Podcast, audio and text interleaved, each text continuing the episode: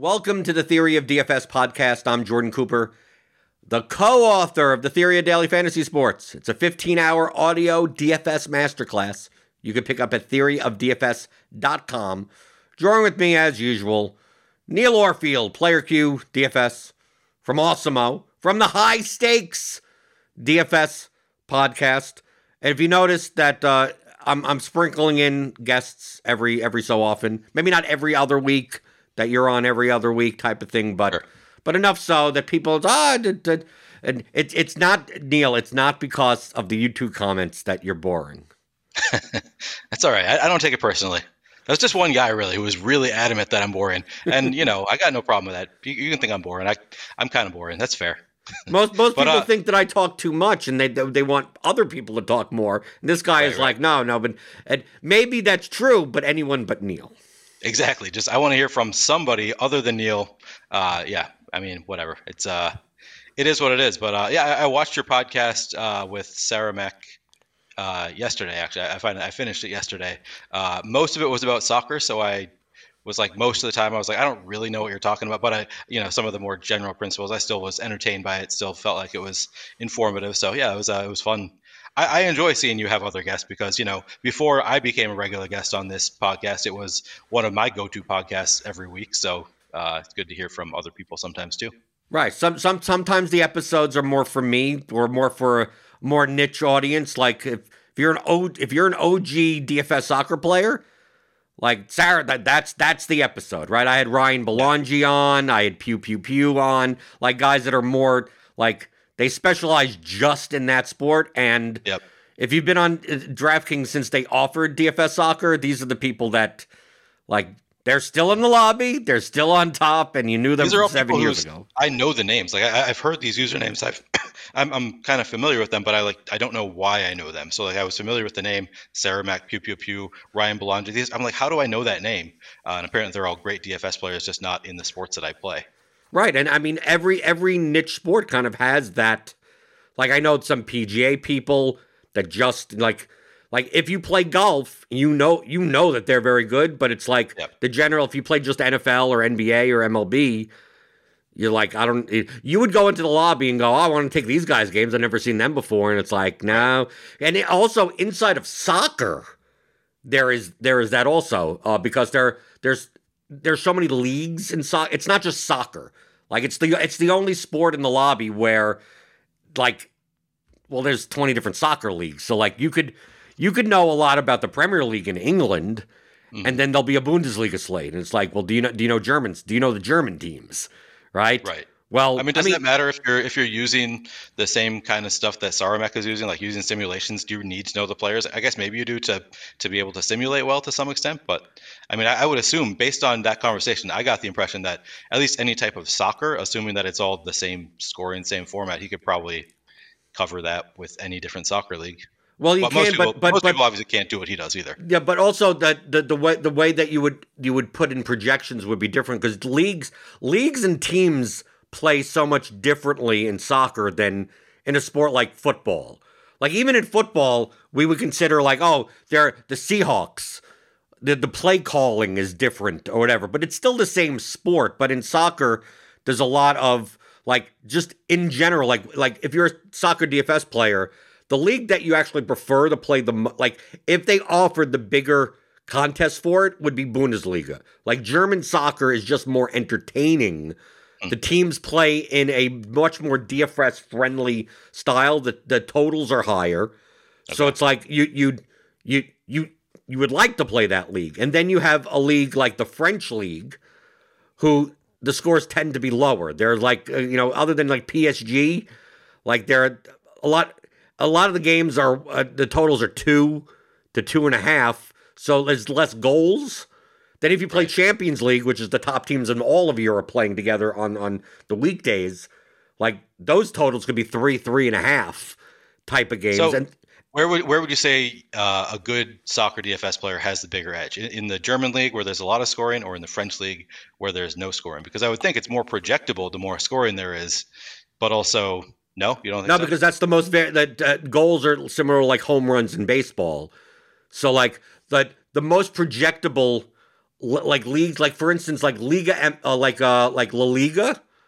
La Liga is less project like the amount of per- it basically it, it depends on the amount of peripheral points in relation to the total scoring because it's much easier to project crosses, much easier to pro- project shots, much easier okay. to project chances like uh like e- e- like tackles one is is kind of variant and fouls drawn is a little bit a little bit variant but they're these these little points being scored it's like you have a lot more okay. data points on that than that pure sense. goals and assists. So I didn't realize that there were all those different types of scoring as well. Right. In, in, addition to you know assists and goals, and so okay, that makes right. Sense. So like the best to me, the best DFS league, if you're if you're very projection based, would be the championship in England. So their second division. And and DraftKings does run contests on like days, like on a Monday, there's an eight game, you know, uh, English championship slate. I mean, the prize pool is garbage.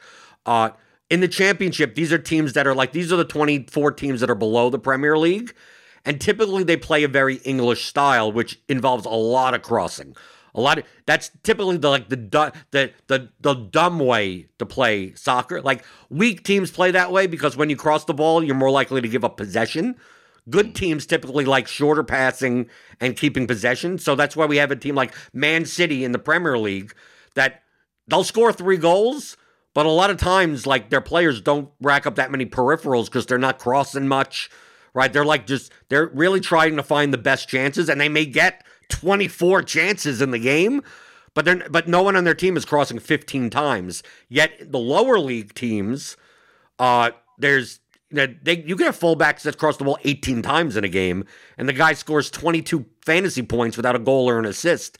And it's so much more easy to project those stats. And then you have a, a, a league like La Liga and uh, in Spain where uh, there's much less crossing and there, there's there's a biological reason for that is that Spanish players tend to be shorter, so there aren't as many true target center forwards.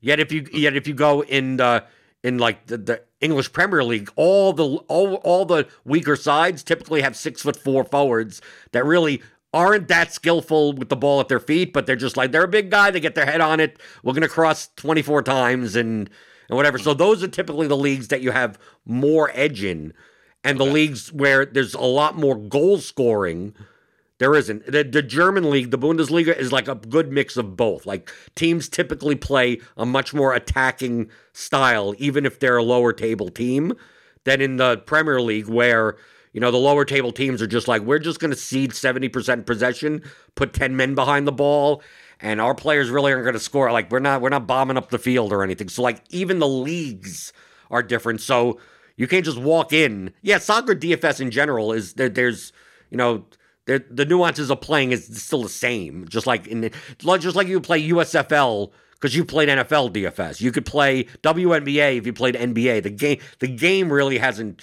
changed.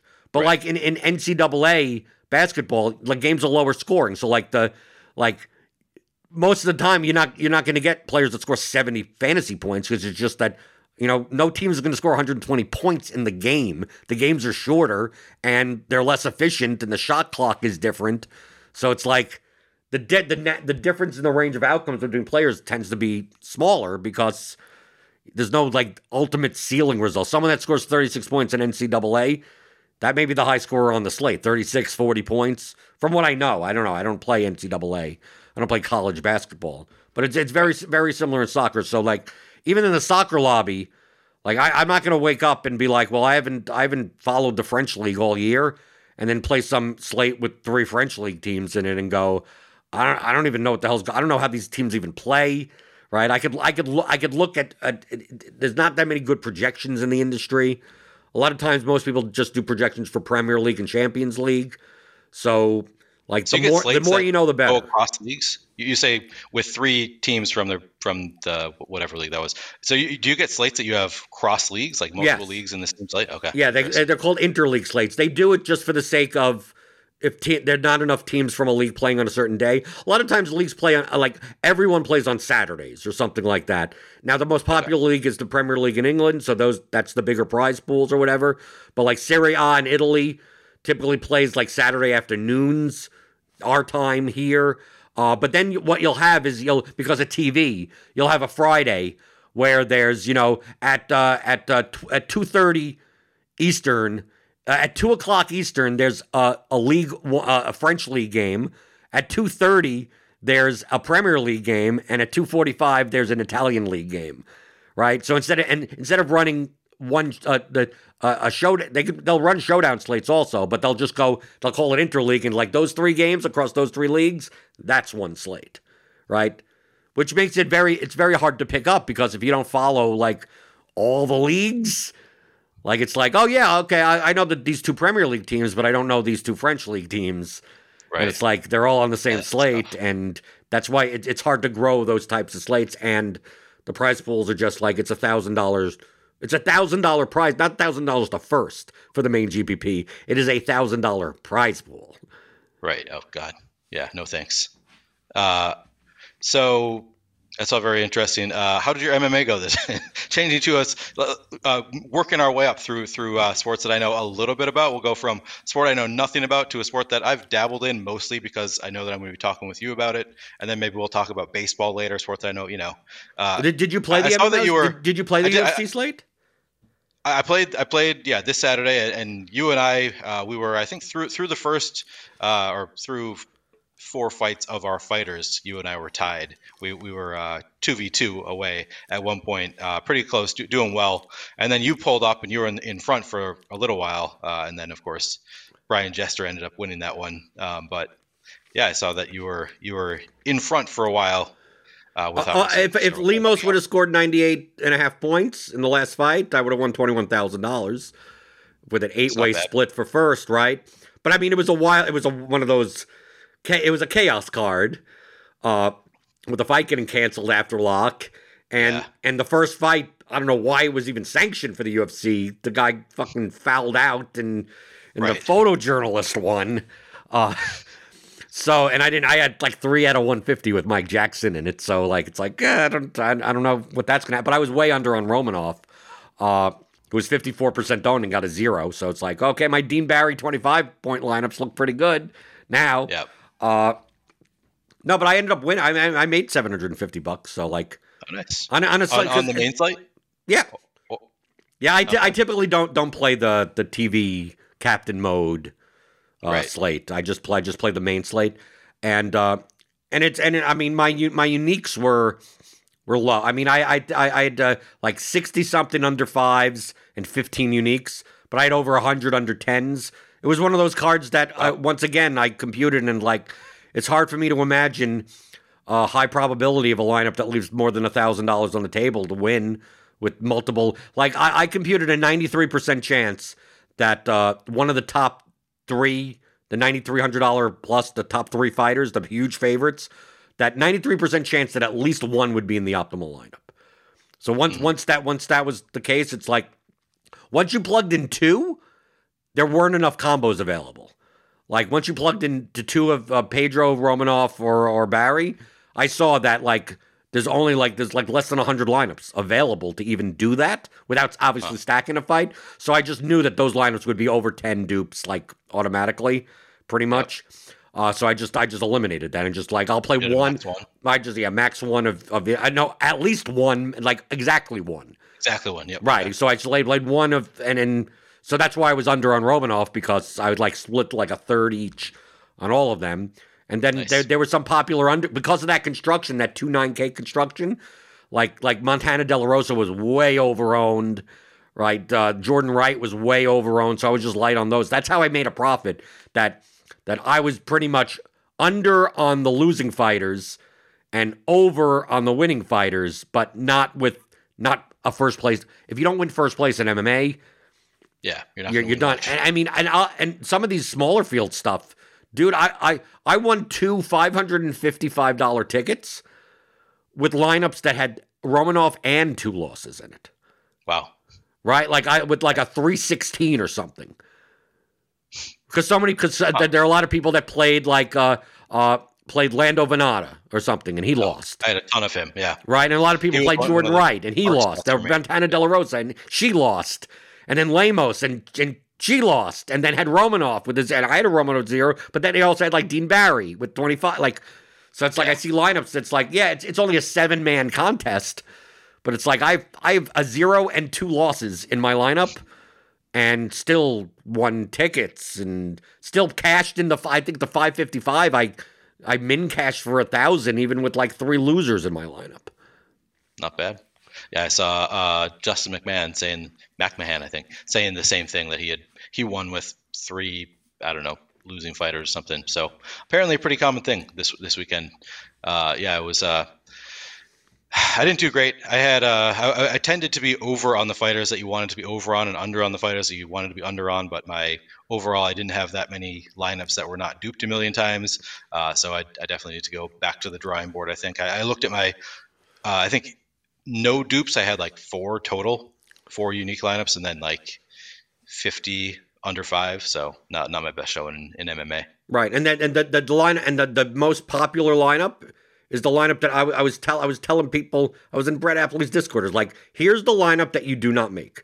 Like out of like there's there's only one lineup that you should not like anything else we we could debate, but this is the exact lineup that you should not make. And it was if you've tried to fit in all three favorites, like the 93, that all those three guys, there's literally one combo. Because based Wow. on salary, like unless you're stacking one of those fights, Right. in order to spend 9,300, 9,500, 90 9,600, you had to play Lemos, Montana De La Rosa, and else. Because the fight, and that was 50, and that was exactly 50,000. So you couldn't go up from any of them. And if you went down, you went to the opponents of those three fighters. So it's like, don't, uh, well, 418 people did that. Right. Right. It was the most duped lineup in the contest. And it's like, like, dude, this is, this is not that complicated of a game. Like, just don't, like, dude, if this lineup wins, I don't even know what the hell. What's the prize pool up there? Let, us just put it in at three hundred thousand, maybe. Time divided by four hundred and eighteen, like seven hundred bucks or something. If you win with that lineup, seven, seven hundred, seven seventeen. That looks like. Wow. If it's three hundred thousand, if if all those places combined to three hundred, like, like, dude, even if it was like four, even if it was four hundred thousand, that's still less than a thousand bucks. yeah, that's that's not worth playing that lineup. Right. I know that I didn't play that one because I did I did set a salary cap just two hundred dollars below at forty nine eight hundred just for just to be a little bit different to know that I won't have the the fifty thousand lineups that are going to be max duped. Um, but yeah, overall overall not my best showing. Um, I I also think that I may have made the same mistake that I made like a month ago where I I'm, I'm using ownership caps lately in my process. I'm, I'm using so similar how you do your simulations where you look at the odds of a fighter putting up over 100 points. Mhm. Uh, I've been using Awesemo has the top fighters tool, which does the same thing, gives you the odds that the fighter is going to put up 100 or more points, and then I put those in plus like 10% on each fighter. Um, uh, you know, give or take. I, I kind of look at where I'm getting. I think that I ended up. I must have been too restrictive because I think that I ended up duping myself like 17 times. That's what apparently I did. I learned this. So you duped way. yourself? I think so. I, I actually haven't gone back and looked at it, but when I was trying to, so I I actually made the mistake of I tried entering lineups right at like the minute before lock, and I think I did or like seconds before lock. So I I, I, I did do a set before that. So I, I had lineups in like a set of lineups, Mhm. and then I was trying to replace that set with a better set, and got the message that like 82 of them couldn't change or something like that. So I Mm. I had no idea what my actual lineups were in retrospect. But then I tried to take those lineups and re-upload them to Fantasy Cruncher just to, so I could see what I had, and it said I had 133 unique lineups. So I don't know. It, it was. I think that I may have had a bunch of I guess 18 dupes. Uh, so not, not Well, not well, a- I mean, it's good if you dupe yourself if that's the winning lineup, right? Sure. right. But uh, presumably, it would have been my hand built lineup, which I gave no thought to other than like choosing six fighters who were not fighting against each other. That's the only thought that I gave to it. So uh, probably wasn't my best lineup. Um, So you're using Yeah, ownership sum caps? uh, exposure caps for myself. So oh, yes, exposure I'm caps. I getting- thought you meant total lineup. Uh, No, no, no, yeah, no, Right. just by exposure caps for individual fighters. So for each individual fighter, I'm look, looking at the uh, odds of them getting over 100 points, adding about 10% to each one, just to just to give myself some semblance of so- some idea of getting good fighters in there, um, or getting to greater proportion of better fighters. Um, but then I also like I ended up boosting. Uh, worse fighters more, like the the lower owned fighters. I would allow it to have more than that, um, Mhm. just because I figured they don't, you know, or the cheaper fighters don't need to get to 100 points to be in the best lineup. So I don't know. It's it's a work in progress. It's not a great not a great process that I have right, right. now. You're think you're do, you're doing a blunt method, which is fine. I'm doing. It's it's weird that I'm doing a more refined process because I'm changing the project. Because I'm essentially making my own proprietary projection that incorporates ownership into it already. right. So for me, the line, the line, like exposures don't matter that much to me because it's like I, I have, a, I have a baseline set for six. So like the baseline on a fighter is one, right? And I tr- and I alter my my my the, the it's all it's just a, a, the divi- the divis- divisor, divide whatever you want to call it, that allows like that centers all the fight because I have a, a proprietary like weighting on all the betting lines and the projections and everything like that, and it comes out with like a rating, right? And I, whatever that number is, I all I care is it it in relation to other fighters, but I want to mm. have a baseline of what I'm like a center point, and that center point should to me is one, right? So if so, if someone is rated 1.18, that means they're underowned for their probability of putting 100 plus points. And if they're if they're 0.78, that means they're overowned, right? Like they, like that's that's kind of like the the mid the the midpoint. So I I depending on if too many of the rate because on a larger card, sometimes you may have fighters that a lot of them are underowned only because there's there's just so many there's 30 fighters to choose from. So I have like out of the 30 fighters, I have like 23 fighters that are rated over one, and it's like, well, that so what's the what's the midpoint? It's not one anymore. So I just changed the divisor to like you know instead of dividing by 20 that rating divided by 28 it's like well now by 29 and that kind of moves everyone kind of and now i can see it's like okay one is kind of the center point. So basically i'm trying to build lineups that have a total rating over six. Right? Right? Because it's already incorporated and and the lineups that are like uh 6.48 versus 6.12 like the 6.48 is just a higher leverage lineup Yeah. right? In comparison to the probability. I don't know what the standard deviation of those lineups are but it's like based on that i naturally like montana de la rosa i had as the most over-owned fighter. So it's like if i would have just because her rating is so low for her price that if I go 150 and I just go 150, one unique, right? Just default, whatever like that, I ended up with 3% of her. Hmm. Right? So it's like, like it is what it is. But the problem is, is that like the Sherman, Jackson, and Ike Villanueva were rated slightly better than her, even with like worse chances of winning. And it was trying to jam in two 9K fighters, right? Two 9K fighters. So I was getting like 11% Sherman. I was getting 16% Jackson because they're rated well enough that when I start jamming in the two other people in that range, like I would always get that like $6,600 guy. That's six, like, and I look at those, it's like those aren't the lineups that I want to build because they're, that they'll be duplicated either too much or the, the those low fighters have such low probability of scoring 100 plus points, even though they're only 3%, 5%, 7% owned.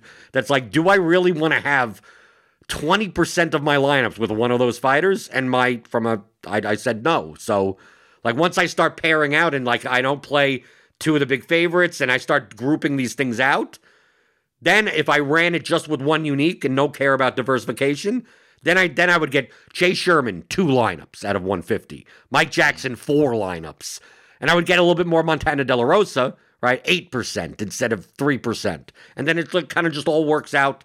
I had a lot of Parsons because it turns out he ended up being more owned than I thought he would be. He was 30% owned. I thought he would be more like 24% owned.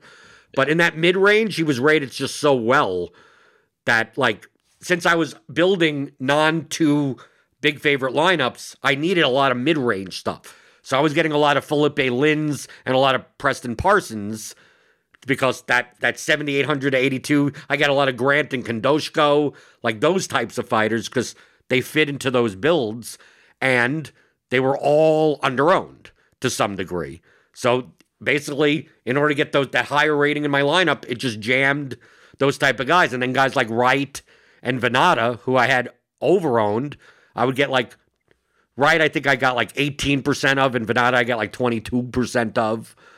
And you know, like it, it just automatic. Like I don't have to necessarily worry about about expo even setting exposures because based on the way the rating is, the only way that I start ex- uh, uh, setting exposure caps is if I look and I go, how many high variance lineups do I want? Because it's basically optimizing for variance, right? On a 15 fight card, I may have some lineups that are like rated. My total rating is 7.56 because it's jamming in the six most under-owned fighters into the lineup, but they're all like 12%, 18%. It has no main event. It has like it's like okay, that is that's probably a unique lineup. And it sometimes it spends like 49 it's almost all the salary also on a large card. And it's like like I probably can play EV long term. Right, long term it's it's very Most plus plus EV. lineup. Right, it's just that it wins once and it doesn't even cash like all the other times. Right. So how many of my 150 lineups do I want like this? If I want all 150 of that high, I could just understand that I'm going to have like 60% of some 8% owned fighter that should be 18% owned. And do I from a from a risk tolerance perspective, do I want do I want my portfolio to exist of all of those types of lineups when I can find lineups that are still plus EV, not as plus EV, just so I don't have slates where I put in 2250 and get back Yeah. $200, right? Yeah. so at least I like. Right, right. A little, a little bit more. A little, maybe the some of the lines that I'm playing end up being duped seven times, twelve Right. times. Like I'm instead of playing 150, uh, you know, having 60 uniques, 130 under fives, and then like, like, dude, if like the two chalk plays come, the two overowned fighters, if they both are optimal, it's like I literally have no lineup with both of them together because the rating of that lineup would would always be you know, under six or something like that, or at least under seven, you know, like not as high. So it's like my the when you bake the, ownership into the projection like that, then there's no need for me to use an ownership sum. There's no need for me to use exposure. The only time I'd be using exposures or any build rules is just for diversity, just for do I yes, this line these my 16 Chase Sherman lineups are plus EV, but Jesus, do I really want to have 16 Chase Sherman lineups? I mean, like, like the dude's a like a, like a, he has a four percent chance of scoring like a hundred plus point. Like, do I want that? Right. But do you need that? So, so this is here's something that I've been struggling with, and this is uh, part of the issue with my process trying to use the over 100 points. Is what I really need is the optimal rate, right? Like like you have in other sports with the Awesemo, you know, uh, top stacks tool, that kind of thing. They give you uh, the optimal. I guess that top stacks tool is, isn't a good example, but for like NBA, they give you the optimal rate. I'm going a little bit blind because there are fighters who, you know, they might have a four percent chance of putting up over 100 points, but I don't know what their odds are of being in the optimal. So like they maybe they have a good chance of putting up 80 points, and they're cheap enough that that's going to be in the optimal anyway. So that's what I really want. I feel like I'm going a little bit blind when when I'm trying to use the top uh, over 100 points to set my exposure caps. I'm going in a little bit blind because I don't know what what I really want is the optimal. I want to know, you know, the, those cheaper fighters what odds they have. So I'm kind of blanket going in and giving them a little bit of a boost because I'm like, well, they don't need to get over 100 points. I assume that you don't do that because you are only simulating individual fights based on. I'm not Vegas simu- I'm, not. I'm not simulating anything. I thought you were simulating fights to figure out the odds of getting over 100. No, points. I, I use I use the betting lines. I use the betting lines and the salaries. Like I could, I could obviously, I could, I could, I could predict based on the weights of the betting lines on their the basically the correlation coefficient of the betting lines versus hundred plus point scores, ninety plus point scores, eighty plus point scores. I'll just use the odds and be like, well, based based on my historical data of of these of betting of, of what types of betting lines there are, like obviously a, if if first round finish for a first round finish, uh, round one odds. If you, it, this is obviously under the efficient market hypothesis that the betting lines are like perfect, Right, right. right. Of course. But I have nothing else to go by. They're the most accurate that I can get. A, uh, round one odds, round, the fighter finishes in the first round, automatically scores ninety points. So like, like the correlation is one, right? It's like there's no, there's no, there's no negative points in MMA. So if you win in the first round, and and it says based, the betting line is uh, minus one fifty, uh, plus one fifty in the first round. That's a forty percent chance. So forty percent. So at least forty percent of the time, they score 90 plus points, right? Right. Now they could also score and win in the second round inside the distance. And the inside the distance, maybe maybe that the correlation is is weaker to 100 points, so it's weighted a little bit weaker. Like Yep. the the uh the uh winning winning by submission, winning by KO. Like a KO typically involves a knockdown, right? So you get to, like so a winning by KO in the first round is to a hundred point score very correlative, much more than a submission, right? Because you don't get the knockdown. You may get a five point like you could quick submission is not going to score hundred points in in MMA, right? Look like Andrade, he did standing triangle, scored ninety two points, right? Submission in the first round, no takedown, no knockdown, no nothing. So if you look at those types of things, you could go, okay, in general, I don't have to, I'm not simulating a fight. Going, how often does a hundred plus this fighter put up a 100? How often does he put up 90? How, how much does he put up 80? And then depending on the price of the fighter, that's that's go, that goes that goes into that goes into the rating already.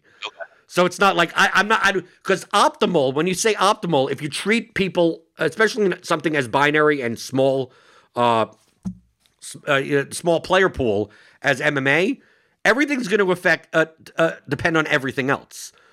Like Sure.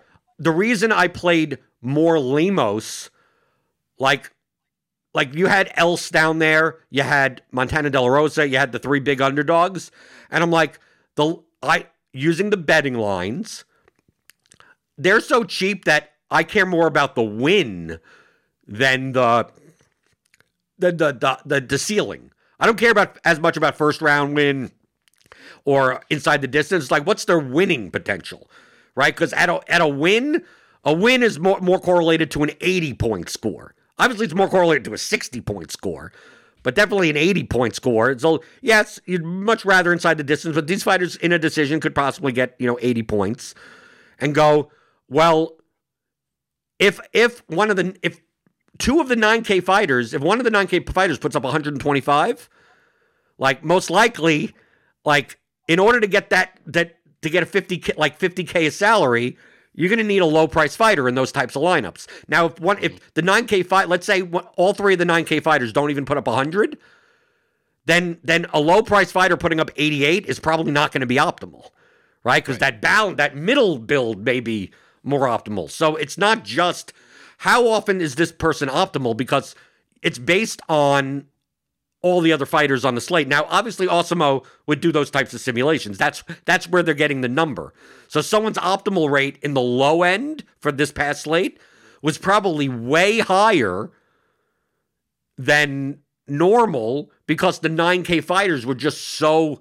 I mean, the, the odds on those fighters inside the distance in round one were so high that the likelihood of them scoring 110, 120, 130 points means that 90 points out of a low price fighter would be more likely to be optimal. But, Neil, from a uniqueness perspective, a 2 9K fighter lineup, I don't want to play, right? Right. So if I'm not playing two 9K fighter lineups, that means the I don't care about the optimal rate of Chase Sherman because I wouldn't be playing because he's opt he's eight percent. Let's I'm using a just pulling a number out of my ass. Eight percent. He's he's he's he's optimal. And you go, wow, that's that's way more than than his ownership or whatever. It's like, yeah, because it relies on the fact that two of the 9K fighters put up a hell of a lot of points. But if you're not building lineups for that for that possibility, like why the hell would I want to play Chase Sherman in lineups where I'm leaving a thousand dollars on the table? Right. Right? Because now that's not that the the win condition of the lineup is different. So so I don't necessarily care about like pure optimal rates because I'm not building chalky lineups. Right? So the if I added up the optimal, like okay, let's say instead of the my proprietary rating, I just plugged in the optimal rates, right? Like you would do because you're basing your exposures based on it, and it's like, mm-hmm. well, if I add up these six fighters, how often they appear in the lineup, it's some number, right? And it's like, oh, I want to play lineups that are higher with that. It's like, yeah, well, those lineups are also duped more, right? Because Right. right, they're they're they're more more duped. So it's like, okay, Right. how do I get rid of all these? Well, now now you're playing lineups that are much less likely combined to be optimal. And then you'll be like, well, why am I playing so much less of this guy that has? Why am I play? Why am I playing so much ro- less of Romanov than his optimal rate?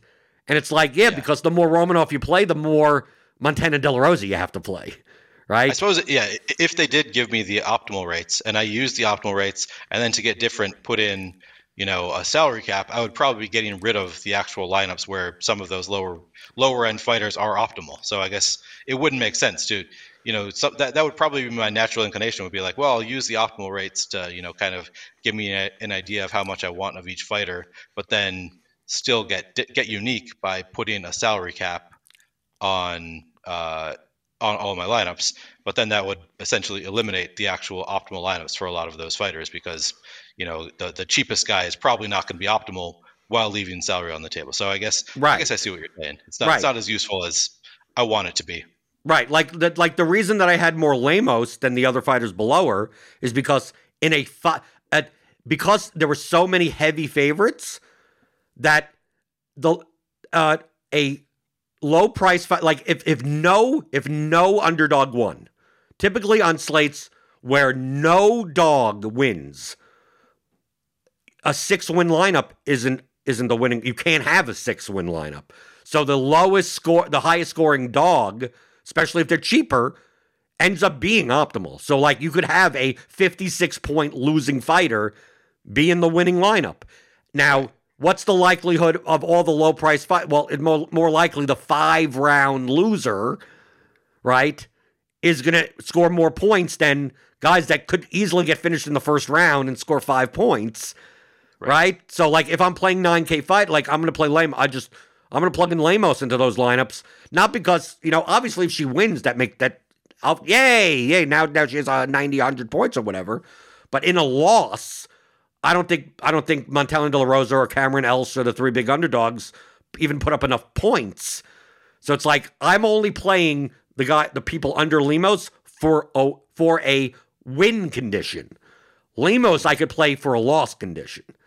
Right. So that's why I'm getting. That's why I'm getting way. That's why her rating was much higher because of her of her just her natural pro, uh, projection on the slate. Now for a different slate, I may think completely the opposite. On the slate coming up, like it's much less likely that the winning the, the winning lineup has a losing fighter on it because I know the Romanov fight is getting getting rescheduled for next week, so that's going to be you know he's going to be minus five fifteen hundred again.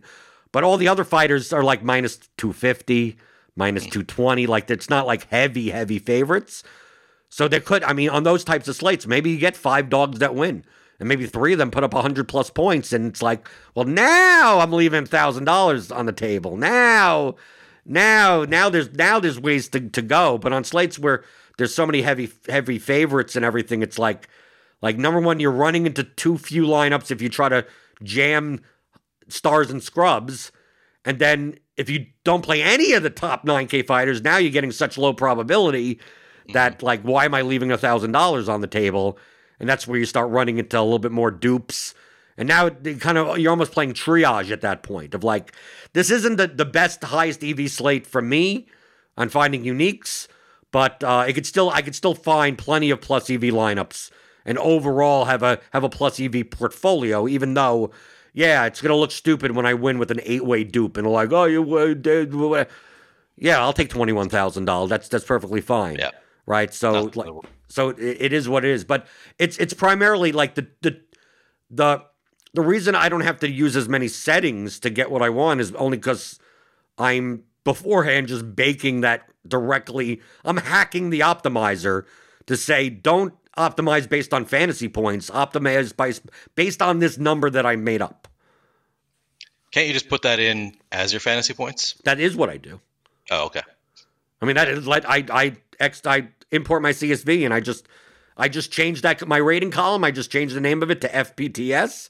Upload to yep. Lineup HQ, and there you go. And then nice. just any it, the high the highest lineup is the highest leverage lineup that you can make, and that's and sometimes, and I don't even have to worry about salary caps because, like, oh, a lineup that's 6.48, uh, it's 49 1.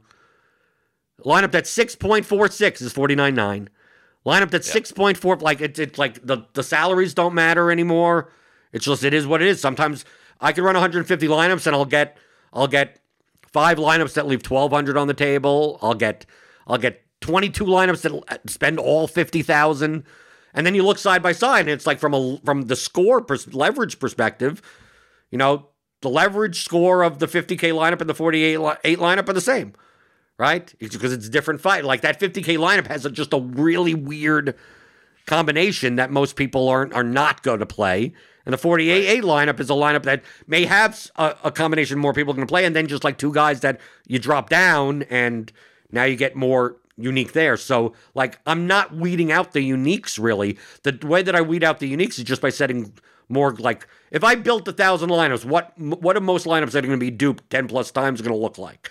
And on this past late, it was two 9K, two $9,300 plus lineups. And I just said, if I'm going to eliminate 99% of these lineups and maybe find a couple that I could play, I might as well just eliminate them all. Just fucking. Set up a group. I set up a group that I couldn't play more than one of the large favorites in any lineup. I didn't want to play Mike Jackson and Chase Sherman in a lineup. And I didn't want to play Wright, Vannata, and Montana De La Rosa. Two of those in the same because I had, they're all 30 plus percent owned as dogs. It's like I don't want to play more than one of them. I would weed out all those lineups because they would be too owned right? So, so did, did you weed out the winning lineup, or uh, or could you have no, gotten to it? No, I could. I no, I could have gotten to it. It's just I only so, had Mike Jackson in three lineups, so like, yeah, that that's really what it came down to is that Mike Jackson didn't rate out well, and I wasn't playing since I wasn't playing two nine K fighter type of lineups. I was less likely to play any of the three biggest underdogs. So I like in my in my, my 150 set, I think there was a total of nine lineups that had one of those three guys. I think I had Chase, Sherman in one, Mike Jackson in three, and and and Ike in five, and and that and Montana Del Rosa I barely had also. So I had more else Lemos, you know, more of those as. But a lot of my lineups just never went underneath like seventy eight hundred. So Lynn's was the cheapest guy in some of my lineups. Right. Okay. I'm playing Pedro, then Marc Andre Barriault right? And just going like right down the middle, and Kondoshko and Parsons and you know like that type of lineup. Yeah. Hmm. For the people that don't follow MMA, they're probably they have no idea. But for if you're playing NFL Showdown, if you're playing small field golf, if you're, I mean, this, I mean, this is what you should be doing. This is what you should be thinking about. Sure. Yeah yeah, it's uh, it's still a sport that I struggle with, but uh, I, I think that I'm, you know, we talk about it every every couple weeks, so it's helping me a little bit to kind of conceptualize. I still don't have a great method for you know doing what you do, but uh, at least I'm conceptually understanding it a little bit better over time. Um, yeah, it's uh, more to go on in MMA than USFL. Transitioning, how do you like that transition? Now, I haven't been. How was the second week of USFL? Uh, similar to the first in that the projections were all terrible. So like, uh, it's hard. Projections. Oh, okay, I, uh, hold on. Terrible in a way of like, from one week's worth of data, like the teams just didn't even like the way that they played the first week and the way that they handled their personnel was just completely different the second week. Also, it's like starting from scratch again.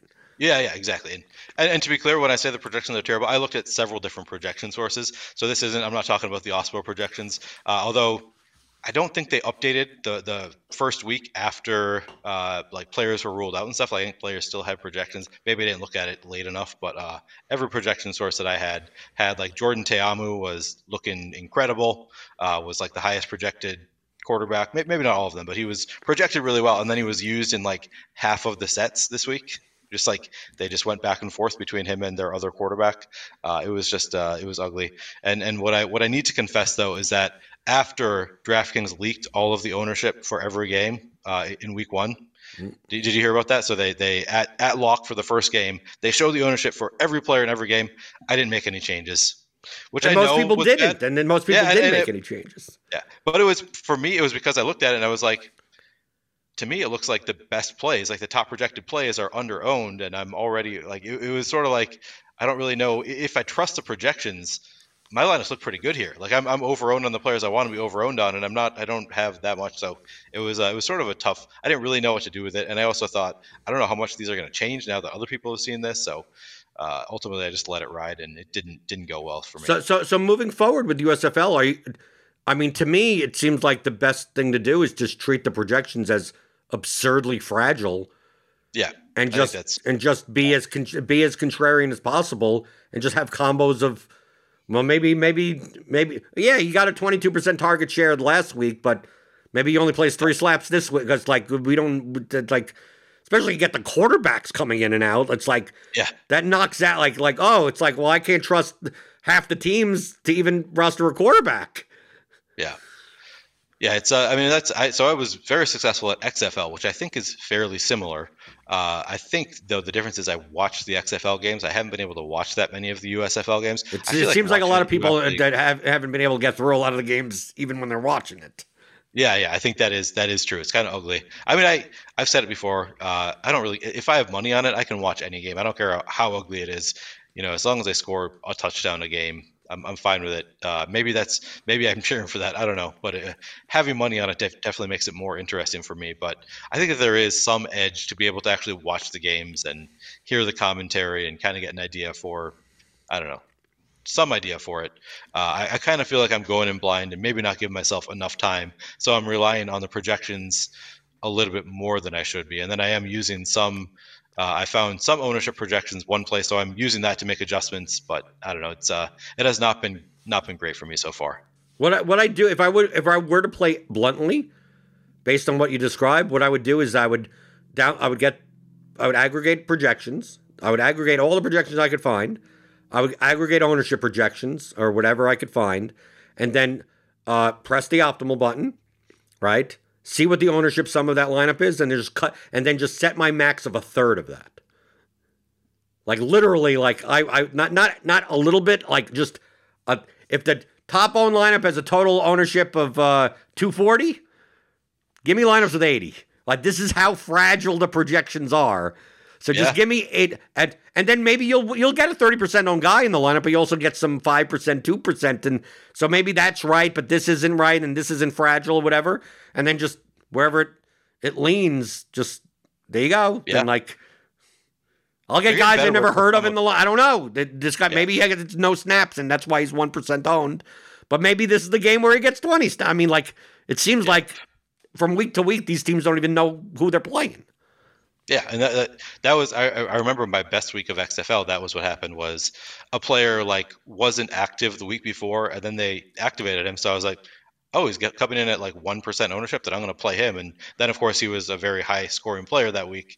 Uh, and I think that the same thing happened this week. I didn't react to it this time, and but it was the same thing where it's like a player was out, like Taywan Taylor or something like that was didn't play last week, and now he's active, and nobody knows is he going to see snaps, and you should just assume that they are, like because that seems to be the way that happens in these leagues. Uh, yeah, I don't know. It's uh, it's been a little bit frustrating because I'm like, I know that there are advantages to be had here if I had the time to actually think about it and make changes, uh, and I just haven't haven't been able to do that so far. And I don't know if I would have had success at it anyway because it's just I don't know to what extent I can trust the projections and the ownership projections. I don't know. It's it's been a, a little bit a little bit wild so far, but uh, I think that there is edge to be had. I think there's actually massive edge to be had in USFL, and I think that you're right. Probably just treating the projections as super fragile is, is the way to go. Or or you move down to Birmingham. Or I move yeah, move down to Birmingham. Right, you live uh, there. They're doing all the games in the same place, right?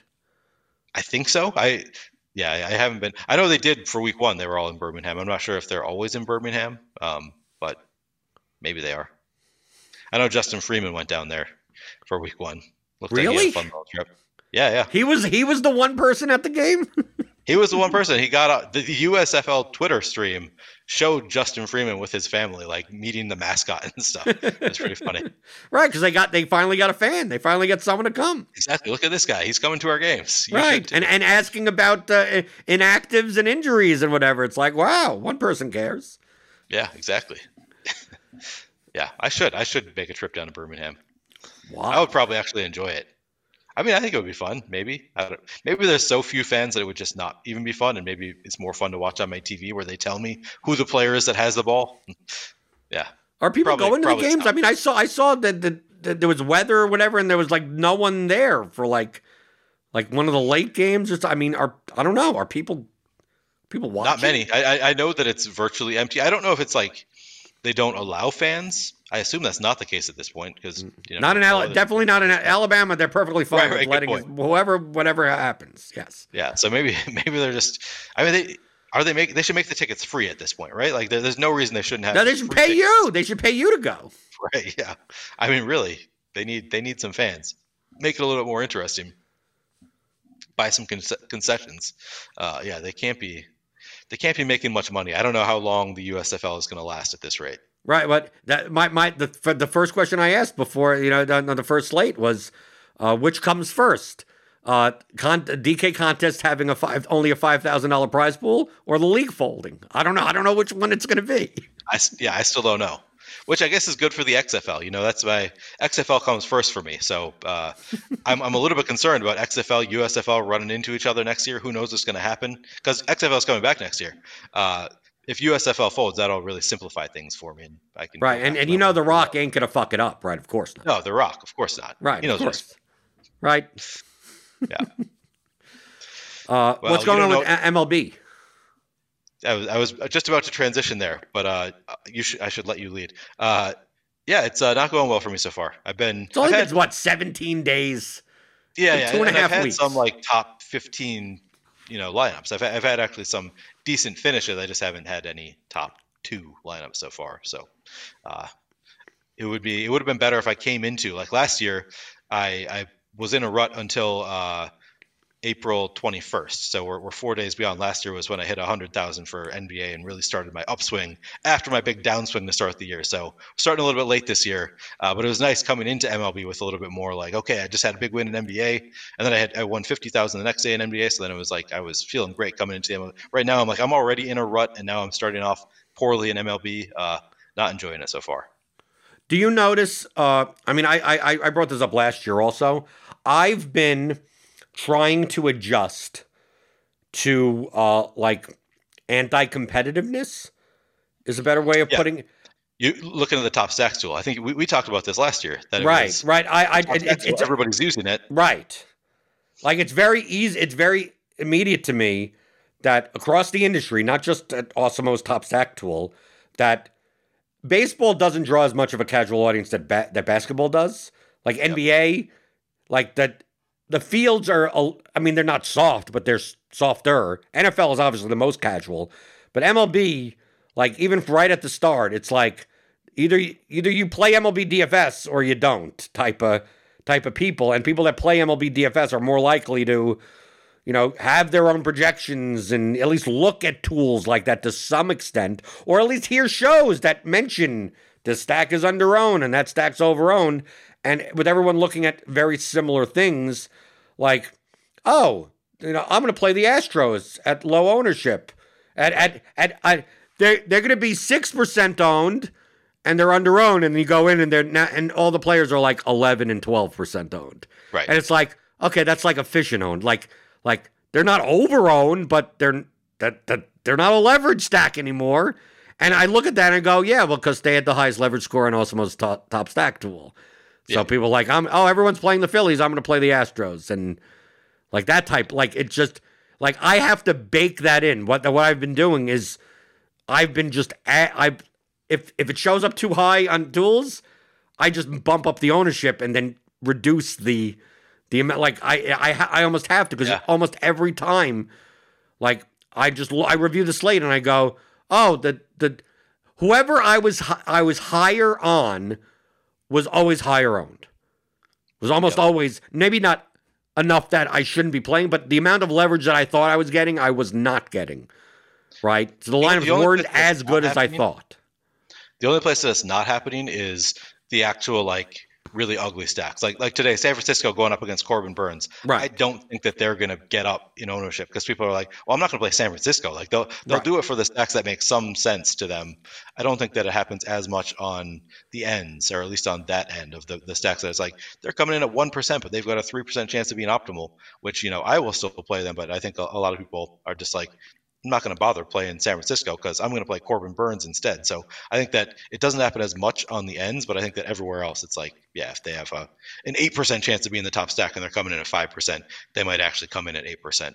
Uh, yeah, it's definitely, it's a, a concern for me that I, I have not adjusted yet, uh, adjusted for yet and haven't uh, adjusted for now that I'm doing MLB shows. I'm, I'm using uh, primarily the top stack tool. I'm talking about, well, this stack looks like it's going under owned or over owned, which I think that I'm sort of unique uh, among Awesemo guests uh, or analysts, I guess, uh, at this point in in talking mostly about the stacks. Like I I listen to other shows and they're talking about the individual batters, and I'm like, oh, maybe I should be doing a little bit more work there. It's just not really how I play. So I'm I'm usually talking about well, this stack looks like it's under owned, and I'm going to like them for that reason. Um, I don't know. It's uh.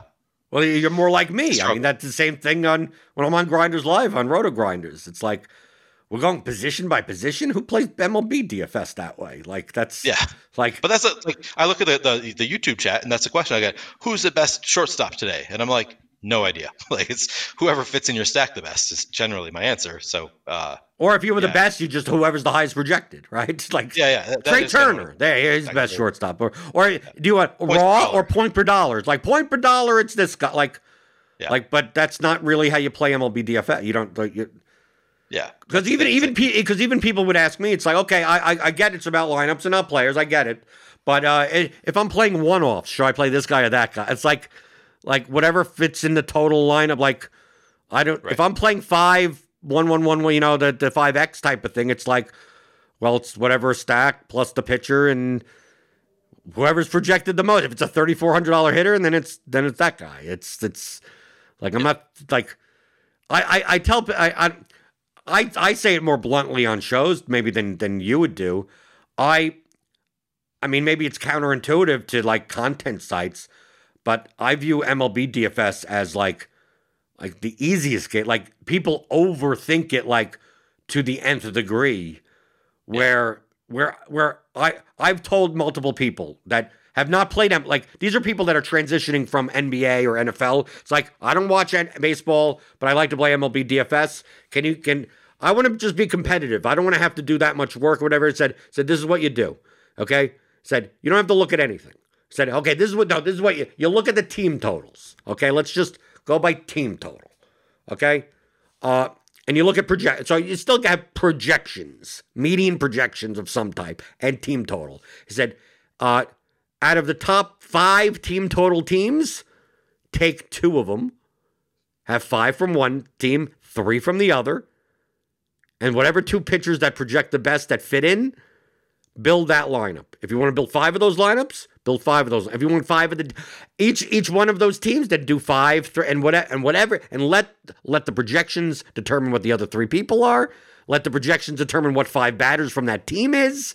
Let and just build those lineups built five of those lineups. It said most likely, if you did that five minutes before the slate and you built three to five lineups like that, by the end of the like you're building plus EV. You're most you're going yeah. to most likely have plus EV. Whether or not that you actually realize the EV is a different story. If you want to be diverse in your five lineups versus you know have the same stack in all five with a different three man or a different bit, that's that's up to you. That's too advanced for that. I just like, dude, just pick two teams 5 3, 4 4 on FanDuel, even 4 4 on DraftKings, whatever. Just pick two teams, pick and pick the, the highest projected pitchers that fit in for their prices in there. And if you just did that, most likely, if people did that, they would be more successful than putting in the two or three hours of whatever they're doing work or mental energy doing anything like you at worst case scenario you're about equal so like yeah. my my opinion when it comes to stuff like that is that if if if what if what you're doing is a coin flip, that means you should be spending the least amount of time on it because it doesn't matter if you do it or not. So when you're trying to should I play this one off or that one off? Should I play this thing or that thing? Should I play more of this and more like a lot of times it's just like like dude, just pick pick pick two fucking teams. Just pick two teams. Pick two teams randomly. Maybe that, that, dude, for a really new player that's like, I don't know anything about baseball. I don't even know what team to. I don't even want to look at that. And It's like, dude, just go into your app. You want to build one lineup that has a chance of winning first place in a in a GPP? Just pick pick pick two pitchers, pick five from one side, pick three from the other side, and make sure you spend all fifty thousand of your salary, or at least most of your salary. Yeah, yeah. Occasionally they'll get the the, the the the two shittiest teams. Yeah, occasionally, and the projection will be really low, and you'll really need luck to like. But you can't be. You really can't be that far off. Yeah. Even doing that, right? That's uh that's it. You and I have talked about it. Like MLB, we spend the least time on. I did run into an issue this week when I uh, yesterday gave myself eight minutes to create 150 lineups. Uh, just ran into some things and couldn't do them before that. And of course, Fantasy Cruncher was down, and uh, and then I, I went to a different optimizer and I went to the RotoGrinders optimizer and it, actually was very intuitive. So like I had four minutes to make 150 lineups using an optimizer I've never used before, and I failed by about 30 seconds, I think. Okay, so, so you still you still didn't work out. It worked. So I, I, luckily I had I put in a dummy stack that just didn't use the lot games, and mm then uh, and then Fantasy Cruncher came back up. So I was able to get back in. I just didn't use any players from the first two games. So right, line, lineup HQ isn't bad. No, it was actually I, I, was impressed, and it allows you to within a 150 crunch set like I want this number to be five three stacks, this number to be four four stacks. So like it did have some uh, some things that I liked about it. Right, but I mean to to use it as your backup is yeah. I mean I think I think I'll be able to use it from now on for sure as my backup. Yeah, right. Because I do the I do the same thing, but I mean obviously FC is not my right not what I use, it. nor is my backup. Right. It, yep. I'll, I'll, I'll, use I'll use I'll use Fantasy Labs. Yeah. Right. Even though I'm Just not I'm not a to have two. Right. To have a backup. And I, I have I've used the RotoGrinders before. I don't think for baseball, but I have used it for another sport before, and I've used a couple different optimizers. Um, but yeah, with usually I have more time to do so. This is like literally like, oh shit, Fantasy Cruncher being down right now is not ideal for me. So uh, that was uh, a little bit rough. Right, but I mean, but in MLB, like I really to me it just comes down to pitchers and teams. That's yeah, it. no, that, yeah. So that, that's the reason that you and I, I think, both say that we can do it. You can come in 15 minutes before lock, and I can basically do what I would do anyway. If, if I have half an hour, 45 minutes, I'm not doing all that much different. I might spend a little bit more time crafting my individual stacks and like getting to exactly what I want, but not really. Like I'm, I'm mostly just, I'm either setting a like looking at looking at the top stacks tool, the top pitches tool, and just setting a max cap exposure on each stack and just keeping it uniform across all stacks. Or if I have more time, I will, you know, go in and look at the actual like uh, probability of being the top stack versus the ownership. And that's if I have more time, I'll spend a little more time crafting how much I want individual stacks. But last year I, I was plenty successful just setting uh, 10 game slate, 7% cap on every stack, every five man stack, 12% on my secondary stack. And I, I, was plenty successful just doing that because you're just, you know, creating a, a large, large enough mesh of different lineups that, you know, someone are going to have a shot. Right, and and that's and that could be good enough. I'm playing much more exploitively, and just I want more of the under owned stacks, and I want less of the over owned stacks. I like it just. I mean, that's me too when I have the time. That, right when you right when you have the when you have the extra time, right? But you still you're still building competitive lineups. And and and with the one like to me, I'm I'm much more likely to build one one construction than try to build multiple constructions. So I based it on the context of a slate. So the lower the lower scoring, like if the team totals are low across the board, I'm more likely to on DK to go 5x. Right? Where there may not be two te- two teams that put up a lot of runs. There just may be one team that puts up a lot of runs, and I'll just need to find the home run from this game and the home run from that game. So I want the one-offs there. So on a lower scoring slate, I'm primarily building 5x. And then on a sc- slate where there's like four teams that have 5.6 plus run totals or something like that, it's like now I'm primarily building 5-3 lineups, right? Yep. And then then it just comes down to how much of each do I how much of each do I want? I want more of the under owned, less of the over, and then I just let go run. And then the pitch, I set a cap on pitchers, and then just and like what, what more? And then if I'm play, if I, if I'm doing the five X style lineups, typically if I have time, which I typically do, is that I'll use in lineup HQ the OIS button, the only in stacks button, to not get the the slap hitter types. Nicky, I don't want Nicky Lopez as a one off. I don't want like those like I want power, big power hitters as one offs primarily. You don't have to do it, but if I were to build a thousand lineups, I'd probably weed out those lineups to, for the one whatever. I'm not even playing 150. I'm playing 60 or something. So it's like Like how much Sergio Alcantara should I have? Should I have eight lineups with him? And is, is it a one off? Only because he's 2,100 and it allows me to pay up for two 10K pitchers. And it's like, I'd rather have the lineups that have the 7K pitcher and a better batter. So using that OIS button, I just go through team by team. I go through all the teams that I have, uh, that I have uh, stacks of. And I just go only in stack, only in stack, only, you know, the, those types of hitters. Yeah, and then if I'm doing five X lineups, obviously I'm doing five three. I don't give a shit anymore because I'm stacking three guys. I don't care as long if they're with other people. I don't, they're give a shit. Be in stacks, yeah. Right, they're already in stacks. So, but that there, that's the. I mean, like, like, dude, we talked for five minutes. Like that, like, dude, if your process is that much more than what we discussed, and like, like even the top players, even you know guys that do simulations on the contest or whatever. I mean, they're doing the same, pretty much the same thing, and just letting the fa- chips fall where they may. Like, yeah. how much more? Like, if you just did what we just said you'll be competitive. Right? How profitable you be, I don't know. But you'll you your lineups may doing that may be better than what you're currently doing and spending more right. time on. They're probably more plus EV. Right. Yeah, it's funny. You, you talk about uh, the different types of slates. You want to do different types of. So far this year, I've just been doing five twos essentially. But last year, I, I switched it up frequently. I did four fours, four threes, five five two, five. But the difference, like the, the, the edge you're getting out of that is probably very minimal.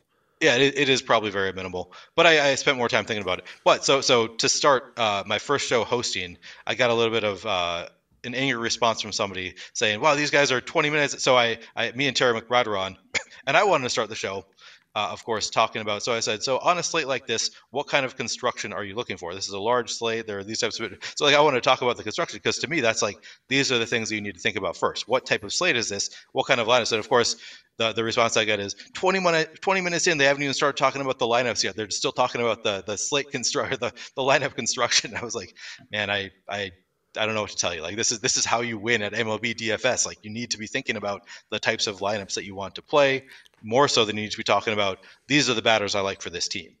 Uh, the more and more that you do content and you do shows, do, is, do you still are, are you getting more towards? I've been doing content for what? So even soccer since what 2016, 2017. The more and more do you kind of do, do you are you more towards like my side of like like no matter you could explain 100% of what you know and you're like well I, I i don't i don't think 95% of the people are actually gonna like you just oh, yeah. you, you just oh, go yeah. like i'm i'm actually trying to really fucking help you. Yeah. And it's just like nope nope who's gonna do it? Who's hitting a home run today? You know how, how many is so and so gonna get eight strikeout like like dude i'm I mean, teaching I, you how to play defense. I've been on, on your side of that spectrum. I've, I've definitely been on that side where it's like yeah i mean it, there's nothing magical about what i do. I think the better players are going to pick up on it are going to like hear what I'm saying and uh, learn from it, and the worst players are not going to. I, have I've been with you on that. That I'm right. I, am very transparent. Everything that I you know every show I do, I'm not really withholding much. I mean, someone was like NFL show, I'm not going to tell you exactly where I'm setting my salary cap, that kind of thing. Like right, only because you have worry about dupes. Right. It's yeah, just, it's the same thing in MMA. Like like people like ask me for my sheet, and I go, I can't give you, or they ask me for my formula on certain. Sl- I can't give you the. It's like, I, and but I have no problem like I'll sort my rating and then put it in a separate sheet and to just like sort it by top to bottom and go here are my rank here here would be my rankings.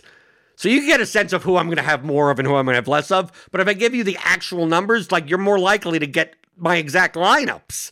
Right. Right. So like I like I like dupe wise for small like if it was baseball i wouldn't give a fuck because the likelihood of being duped is, is so i don't even care i mean i don't even think about it on large right. slates especially so like that's the only one thing that i can't it's and it's not because i'm i'm this guy's over on this guy's under on like i'm telling you and feel free to do whatever and but i still get to argue oh that guy, yeah, that guy's not over on. That guy's never gonna win. It's like it's he's twenty one percent chance of winning inside the distance, but he's never gonna win, type of right. thing.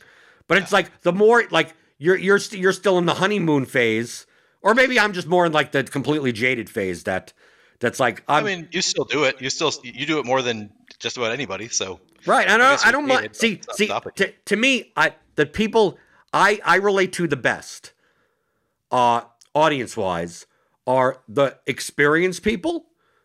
Because I get I get a lot out of those conversations. The people that already get all of it and they're they're trying to really you know they're 95% of the way there and they're trying to get to 96 97 98 and Yeah. we're bouncing ideas. Maybe i i tried this and i and i go mm, that's interesting. Have you thought of these three problems with that methodology this is what i maybe you get too much and then maybe they come back and they, they two days later like yeah i tried it out and then maybe i i love those conversations but of course it's over the heads of like 90% of the audience and then i don't mind like the new new people like, like, like I just started playing Do It DFS two months ago.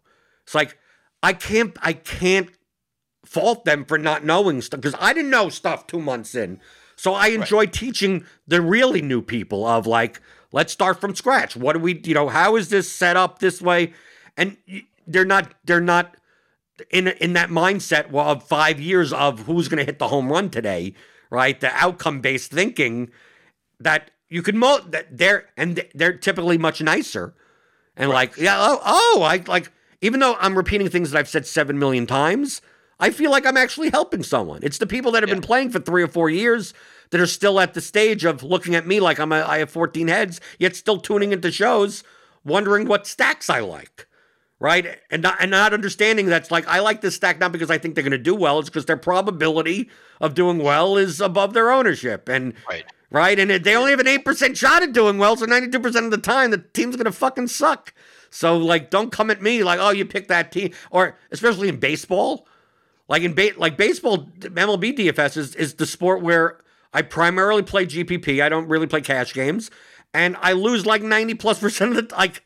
90 plus percent of the time the way I play. It's like I am playing for like two or three days a season. Yeah. Right? So so people could watch my show and go like, "Oh yeah, yeah, you said you, you were high on X, Y, and Z stacks. Well, they did horrible." I said, "Yeah, I expected them to do it. like Right. they They're were low supposed to work. probability, right?" Yeah.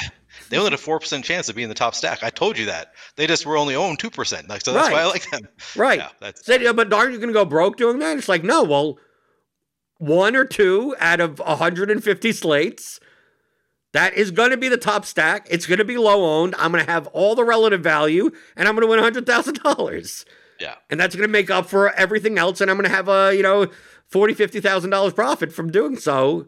And if I do that twice with a 50K or maybe a 40K second, next thing you know, it's like, oh, I've, I've lost a 94% of my slates and I've won uh, $180,000. And you're like, well, how do I do that? It's like by playing the plus you. EV lineups and losing a lot. Yeah. Often, not Yeah. not a lot necessarily financially. A lot of times you get money back or whatever. I mean, you could go on a downswing like that, but it's it's that it's it's I think the number one mentality that the that it's it's it's hard even new players. Like I, I had one person in uh in my my Discord channel in in Roto Grinders that uh w- did very well this past NBA season, but using a lot of the principles that you know he learned a lot from my course and everything. Did well last year in MLB, and it said to, said to me, it's like I don't know. If, I, I think my process is off. I, this MLB season, like I just can't even find a winning day. I said it's been 17 days. Yeah. Like it's been like just like do you understand how small of a sample 17 days in and the fact that if everything was equal, if for GPPs, your lineup would lose 78% of the time if it pays 22% of the field. 78% of the time, your expectation should be that you get no money back from that lineup, right?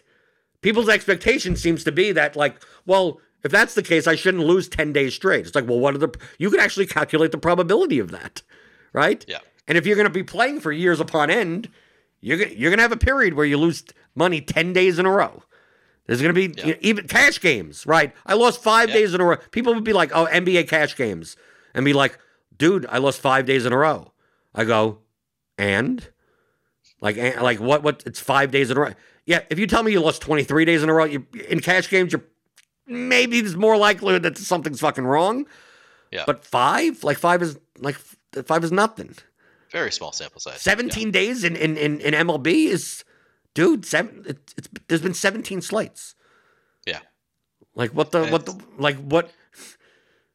Like, what are you variant- expecting? Highly variant sport. Yeah, it's it's tough. Some like so far, I feel like there have been days early on. I was like, I'm getting close, feeling good. Okay, I'm back back where I was last year. I'm getting within, you know, I'm, I'm top 20. I, I have a lineup in the top 20 feeling good. And then, you know, this past week I, I hit a rut where I had like several days in a row where I'm like 50 points out of first place or, or like 60, you know, just like not even close to first place. And then it's like, man, this is rough. Do I need to like change something? But ultimately, that's just kind of how it goes with MLB. Like sometimes you just you don't have the two stacks together that you need to have, and you're just not going to come close to winning, and you, you kind of need to accept that.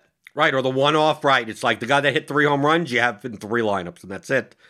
Right. And it's not like he's that owned. He's only like 4% owned as it is.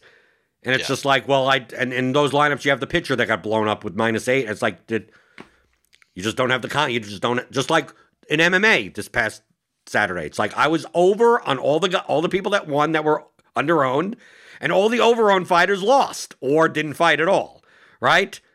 And yep. just for the fact that I only had three Mike Jackson lineups was the difference between a lot of money or I mean, obviously going to the last fight, you didn't even need Mike Jackson because no one had that optimal. Like no one had no one had the optimal of if Lemos scored 98.46 Linz is in the lineup in my lineup with 891 points, even though Jackson for a thousand cheaper is 97. It's just that no one has that 49k. Just no one in the contest had that is the optimal, yeah. but no one has it. No, so I don't give a fuck, right? So I did. So I didn't need. But for the one that did win, you you needed him, and I had I had three. If I would have had ten lineups, I still may not have even had that lineup to split two ways anyway. So it's like it's one of those things. Uh, the difference between first place and a thousandth place or a hundredth place could mean you got everything except for one little thing wrong, and that's yeah. it, right? And then like the not wrong, not wrong as far as like you know you made a bad decision, just right. it just didn't, didn't go your way. It just didn't go right, right? You're yeah. you're you're sitting there, uh, going, I got in baseball. It could be the type of thing where I got the five threes, I got the stacks perfectly, right? But I have I have 20 lineup, 20% of my lineups are this combination of the two teams that scored the most runs. But in none of those 20 do I have the 34 point scoring player from that team and the 34 point scorer player of the other. Like it just so happens that I that even though I stack both those teams, I just didn't have like that, right and then I, no, I or I have the one combination of those two players that put up thirty plus points. I have the pitcher that only has four. Yeah. Right, like that, and it's like you look at the lineup and go, if it just was just switched out to that other player, I would have won first place by six points. And it, because of that, I'm like 18 points down, and I'm sitting in 112th place. And it's like, like yeah, that, that, that you're you're almost playing for like a nut in large field. Like you, you almost need the nuts. You don't. I mean, yeah. obviously, you don't need the nut. You don't nuts. need them. Right. But by yeah, by, by stacking you eliminate the number of things, some of the things that you need to go right, mm-hmm. but you don't eliminate all of the things you need. Right. You still need a lot to go right to win. So yeah, it's uh it's it's hard even even if, even for experience wise. It's hard for me to be like, man, I haven't really I haven't had a first, I haven't had a second, I don't I haven't had a third yet. Like, you know, you, you start 17 like, days. Exactly. I and I know that conceptually. I, I'm I'm aware that it is a small sample size and that people go in ruts. I'm not overly concerned about it at this point, but would love a win. Right, but you're also playing 150. Me, I'm play. I play yeah, yeah. high. I play a much higher risk with less lineups. Like, like on this, like last week or whatever. I, I had a good. I, I, I think I made five five grand or whatever. Uh, like I have no problem. Like, oh, it's uh, Phillies and Coors, and I just literally x them out. Yeah. Like I just like like I'm I'm only I'm only building 40 lineups, and I'm just going. Uh, these five guys are the five highest owned hitters on the slate. It's a like a five game slate, and it's like forty six percent, forty percent, thirty two percent, twenty seven. Like like dude, I'm not even playing these guys as one offs. Just like just fucking, I'm xing them out, hoping the Phillies fail, and that was the slate the Phillies fucking failed. Yeah. And I had the right combination. I didn't come in first or whatever. I came in uh, like eighth, but I, I got like like third in like the eighty eight dollar tournament for like twenty five hundred or something. Like it all added up but I was only playing a very small handful of lineups. So it's just like, what's the easiest path for me to win? Right? I'm just going to do those paths. And if one of those yep. paths win, then I win. If the Phillies put up 12 runs, I just I, I get I get zero back. And it's just but but instead of putting in I'm not putting in two thousand, three thousand dollars worth of volume. I'm putting in Makes it four hundred yeah. to six hundred dollars worth of volume. So like I if if that goes to zero, that's that's no problem. I'll just do that yeah. enough slates And when it hits, when I make five, like when I put in 400 and I get back, you know, 53 something or like that's that's good profit. And it would be the same amount of profit if I played 150 liners for $2,500. So it's like I still would have only gotten back like 5400 anyway. I mean like so it's like I'm I'm more I'm more inclined to just look at a slate and go, who's the chalky SP2 on this slate? And it's like, oh, everyone's playing Kyle Gibson. That doesn't seem like a good idea, right? Knowing Kyle Gibson's pass, it's like, who's out? The, the Rockies outside of Coors? Uh, yeah, I'm playing five lineups tonight, and uh, two of them will be Rocky stacks. And two of my lineups will have Gibson in it, right? So it's like, if he does well, I have it. And if he doesn't do well, I got that also. Or I could just choose to say, fuck it, I just X him out, right? Oh, everyone's playing the Dodgers tonight. Okay, just X him out. Like not even as uh, not even as one offs. It's like I just want to minimize the amount of things that I need to get right. So like I'm just assuming that you're not going to need a Dodger, right? The Dodger stack doesn't go off, and none of the Dodgers are.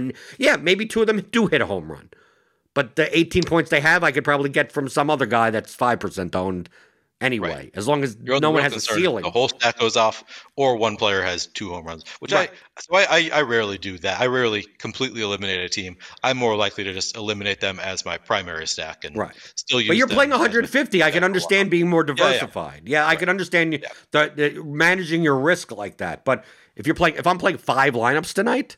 Right. Like, dude, I just said, dude, I'm playing. I'm playing the lowest owned line. I'm, dude, I'm playing the Diamondbacks. I don't give a shit. Right right? I'm I'm, ta- I'm taking bullet. I, am either I'm, I'm playing lineups to win first place. I can't be scared to close the laptop. I think that like, yep, right. So and especially in baseball, right? So many people are like, well, like on that slate where I where I told people it's like I'm just xing out the Phillies, and they're like, well, what happens if the Phillies put up 12 runs? I go, well, then I lose. Like like like like like. Am I? Yeah. Someone's going to come and behead me? What I mean, what what what, right. what is what is the worst thing that happens? Yeah yeah, but what happens if you if you play the Phillies? But if you play the Phillies and they put up twelve runs, yeah, yeah, then then I have the same amount of points as forty percent of the goddamn line or something. That doesn't mean I win anything, right? Yeah. But I know that if the Phillies don't put up a lot of runs, if they only put up two runs, I have I have a bunch of shots of win, at winning, and I don't have to choose who I have with the Phillies. All I have to do is not have the Phillies. Right? It's one of those things that you're you're building lineups based on who you don't have. Right. Right. So, like, if I, uh, on that slate, I think I built like 40, 60 lineups, something like that. And once I X'd out the Phillies, I'm just like, I don't even care the combinations of, I, I didn't, I wasn't like over owned. I like, I'm just like, no, I just want to have combinations of all these other teams. Yeah. Right. I want, I want lineups that don't have Phillies in it. And I don't care if the Rangers do well. I don't care if the Dodgers do well. I don't care.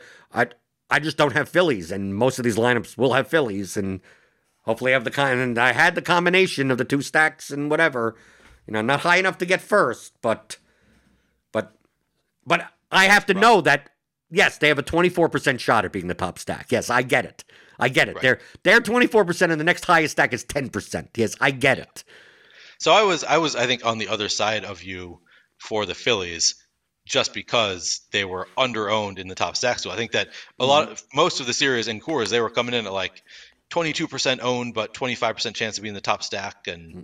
so then I was like, all right, I guess I can go slightly over the field on the Phillies, but I, I do it with some uh, unease. Like any, anytime a lineup is that chalky, I'm a little bit like, are they really, do they really have a better shot than this? And, and I, I, I trust the Sims generally because they've been good to me uh, in the past, but uh, yeah, I, I, always question that. And you're probably you probably because you adjust for well, they're going to come in higher owned than that because they're the Phillies and Coors and people want to play them. So then you end up seeing that they're over owned and and you just don't want to play a lineup. I well, guess. well, yeah, uh, you, that and also I I have a much more macro look at baseball or macro. I mean, I have a macro look at DFS in general. Yeah. Baseball is so failure driven that like having a batter before forty percent owned like I don't I don't I don't have to look at optimal like dude the success rate of batters how how often will not having him kill me because right. even even if Bryce Harper at 46% owned on a 5 game slate gets 18 points that still right. doesn't kill me I mean like yeah, like he could true. he could hit a two run home run three run home run and I still you still may not even need him so it's like why am I playing 40% on batters? It's like it just it right. it macro wise, it does it just I just I've just I don't play Ohtani's 38% on. I just I just The only way he kills me if he puts up more than a home run, really. So like, wh- why why am I eating that? Pitchers I don't mind as much because they're a little bit less variance, but so that's why my macro when I when I it doesn't matter what the tool says, it doesn't matter what the simulations say. It's like I ain't playing I ain't playing teams where they where if I play this five man stack, it represents 17% of the lineups in the entire contest of that exact five man combo. Like that from a macro perspective, it makes no sense to me. Even if you tell me, yeah. well, that really has a slightly more chance of winning. It is. It's like, dude, I could pl- find plus EV lineups that don't have the Philly. I mean, like, it's one of those things where, uh, it's not wrong to play the Phillies, depending on the types of lineups that you build, right? And you built right. properly leveraged lineups with the Phillies in them. The Phillies were under owned slightly based on their exorbitant percentage shot at being the top stack, but it's not like like well, if I just remove if you xed out the Phillies, can you find plus 150 plus EV lineups? Your answer would be yes, right? Right. But there are also yep. lineups that are plus EV with the Phillies in it. So how many of those do I like? Do you want those? I just chose to eliminate, just like with the MMA contest of like, uh, I didn't want to play Wright, Montana De La Rosa, and Vannata in the same lineup because they're all going to be 30% owned as dogs. And I'm like, are there lineups with two of them in it that are plus EV? Yes, there are. There just aren't as many of them. So I could choose to play some of them if I wanted to. I chose that I'm only building 150 lineups. I'm just going to eliminate all of them, right? I'll yeah. find 150 that don't have two in those you're doing this. I'm doing the same thing with the the Phillies in that example of like yeah. you are building plus EV Phillies lineups. I'm just saying I could find 40 lineups, 60 lineups that don't have the Phillies, and I'm I'm just taking on the risk more of well, if the Phillies are the top stack, then I just lose I lose everything. But if the Phillies aren't, I can't like every lineup I played that day. I like I cashed 100 percent of my lineups. Yeah.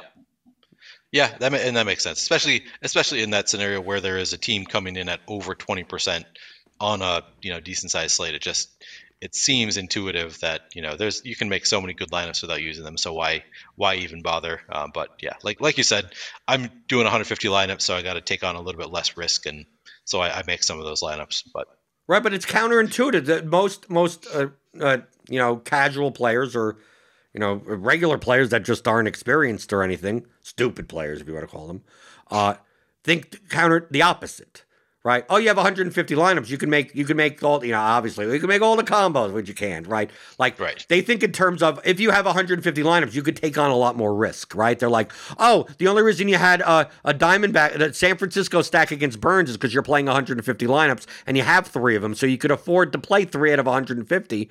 And I'm only playing three lineups, so I can't take on the risk of having the Giants. It's like, no, you're in more position to take on right. the risk because you're only playing three 50 lines. risk. You're putting in forty five dollars. Right. Yeah. Right, it's the complete opposite. I understand why in 150 lines, yeah, you're gonna play some chalkier stacks and try to get as diversified so you just you don't bleed money for weeks on end. And next thing you're like, what happened to a quarter of a million dollars? Right, right? exactly. Until you hit something that that comes in. I mean, I understand that. You'd rather get some equity back. Like you'll have a lot of days where you lose 30%. Right. But it's better to lose 30% than lose 80%. So, like, yeah. and you're still building plus EV lineups, and it's those one. Li- I'm only playing one lineup. So, right. So, like, on this, this slate coming up, obviously, if people are listening afterwards, we have uh, like Gibson and Barrios as cheap SP2s that may be chalky on DraftKings. And I'm like, you know what I'm doing? I'm, st- I'm playing I'm playing five lineups. I'm playing one stack against each of them, right? And there and, and someone with like one lineup will go, well, what should I, what should I do? It said I, what I would do is I would play either the Rockies or the or the Red Sox against the chalky SP two. Uh, and they go, well, what happens if if it does? Like it's one of those things. Like, well, then you just lose. It's like, like, well, can, can I play the Dodge? Why can't they just play? I only have one lineup, so I want to play the Dodgers, Gibson, and Scherzer.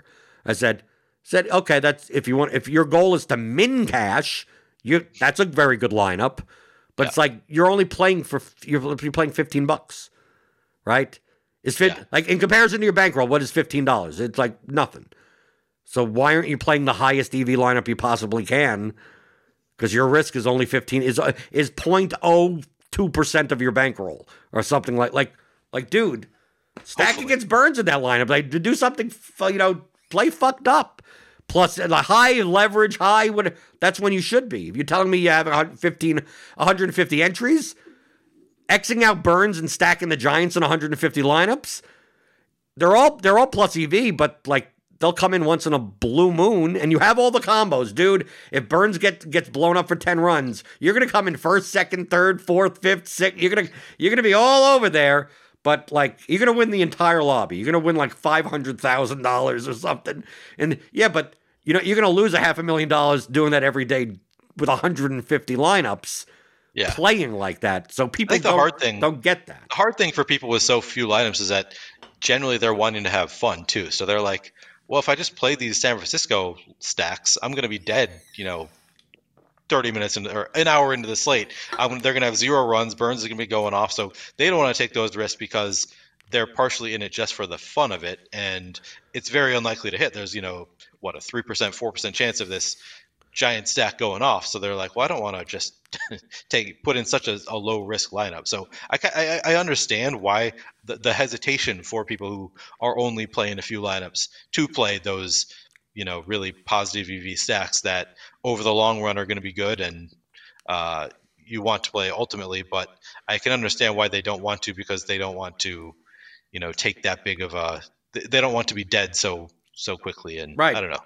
Well, I see, and, no, I MMA, no, I've from. heard- want you to Neil. fun, but Neil, I've heard that in MMA. I've had I've had people that play like three lineups or something like that, right? A small amount of lineups, not even one line. Some uh, maybe even with one. Uh, I I had one person. I think there was a couple of weeks ago that uh that said that he plays three he plays three lineups, and in one of those three he will always play a fighter from the first fight. And I go, why? Like what? What does the order of the fights matter? Like all at one time, and you know what the response is? Because if one if if one of the fighters from the first fight is a slate breaker, at least I have one live lineup. Right? It's that the fight when your fighter loses. Yeah. yeah, but it's the type of thing where if the first first fight of the night, some uh, the favorite scores 137 points, and you're playing three lineups, and you you don't have him at all. It's like like dude, you're gonna need like that is going to be the winning GPP lineup. He's going to be in it, and you don't have it, right? So it's one of those things. Three seconds into a slate, you know that you can't win first. It's that that that fear of It's missing out. Yeah, yeah, right? yeah. Right? Of like, oh well, now I now my sweat sucks because I can't enjoy the next eleven fights because I can't possibly win first. So it's more enjoyable to have this quote safety of no matter what the first fight is, I'm gonna have both sides of the first fight. Like, then what does it make the difference of the second fight? Right? The second fight breaks the slate, and you don't have that. It's like, well, at least you know the response was, well, at least it's not the first fight. I got 20 minutes extra enjoyment out of it. Right. I mean, That's I- like- I- like you, you spend a long time like trying to make your lineups. You spend some people might spend two hours trying to craft their three MMA lineups. I kind of get it. Like I, I get, I understand that you want to have some fun with it. You want some entertainment factor. It's just you have to, as long as you do it, understanding that these are negative EV decisions. Right. If you're Like, doing it for, I- if you're playing for entertainment, fine, do whatever you want. But you shouldn't be asking me advice. Just play, click six fighters, and gives a shit, right? We we there are people you know you know there are people. I mean, we see it every MMA card of people that's that stack the first three fights, Right. Yeah. right? the, the, the EV of that lineup is pretty much zero.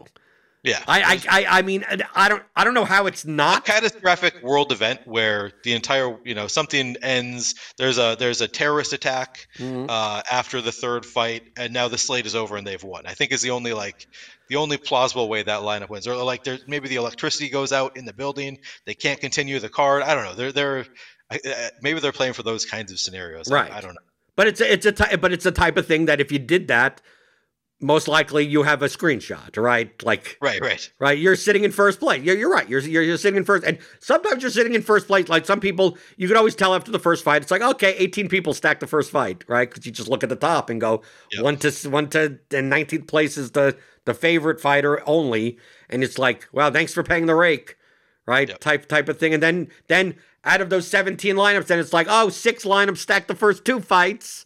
Yep. Right, and then sometimes, sometimes two people stack the first three fights. It's like, dude, you were duped.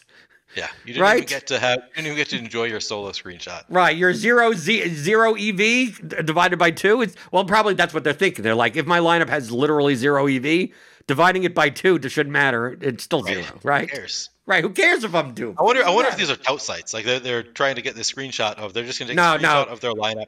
It's not, it's always random. It's always random, whatever. I no, I, and I've I've also seen people dupe themselves that way. I've seen I, I there was one slate where uh where one person stacked the first fight in three of their lineups, and I'm just like, why? What what what do you what do you do? But I mean, that's to me that's the dead money in in MMA. I mean, people stack the Thank main you. event too much, so you see that. I mean, I mean, at least- that at least seems somewhat reasonable, right? Even though I don't do it typically.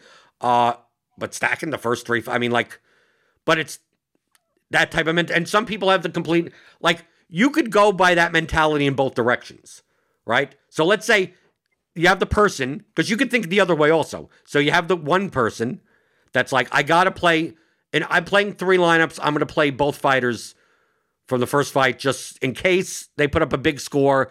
At least I could sweat past the first fight. It's like okay. there are some people that think the opposite way. And they go, I don't play any of the fights early so I could have hope Right. right? Because it's like even if let's say the first fight, that there's a ninety three hundred dollar fighter puts up one hundred and thirty seven points. You could at least tell a mental story to yourself, like, well, there's eleven fights left, and maybe there's two or three fighters that actually beat one hundred and thirty seven. They put up 140. Yeah. Right? They could put up one hundred forty. Like it could because we don't know yet. Yeah. Right? So they go, well, I don't want to play early fights because I want to. As long as I have six open spots, anything could happen. Even though the past three fights had 120 plus point scores from under from 7100 underdogs, there's still a shot. There's still a chance. Yeah. Right. So you could think either like either way is thinking you're thinking wrong. Right. But it's not like, oh, I understand one, but don't understand the other. No, they're both the same. Like you're still, it's it's it's just like, uh, uh, are are they are they hot or they do, right? You can look at the same data and go, uh, well, this guy hit home runs in the past three games. He's hot, right? And then he's like, well, this guy has struck out four times in the past three games. He's due. It's like, Right. like what? Like that's the complete opposite of one. When is when is one hot and one due at a given time? You'll never like. That's why streaks are like Hardy will always say. It's like you can't predict streak because when does it end?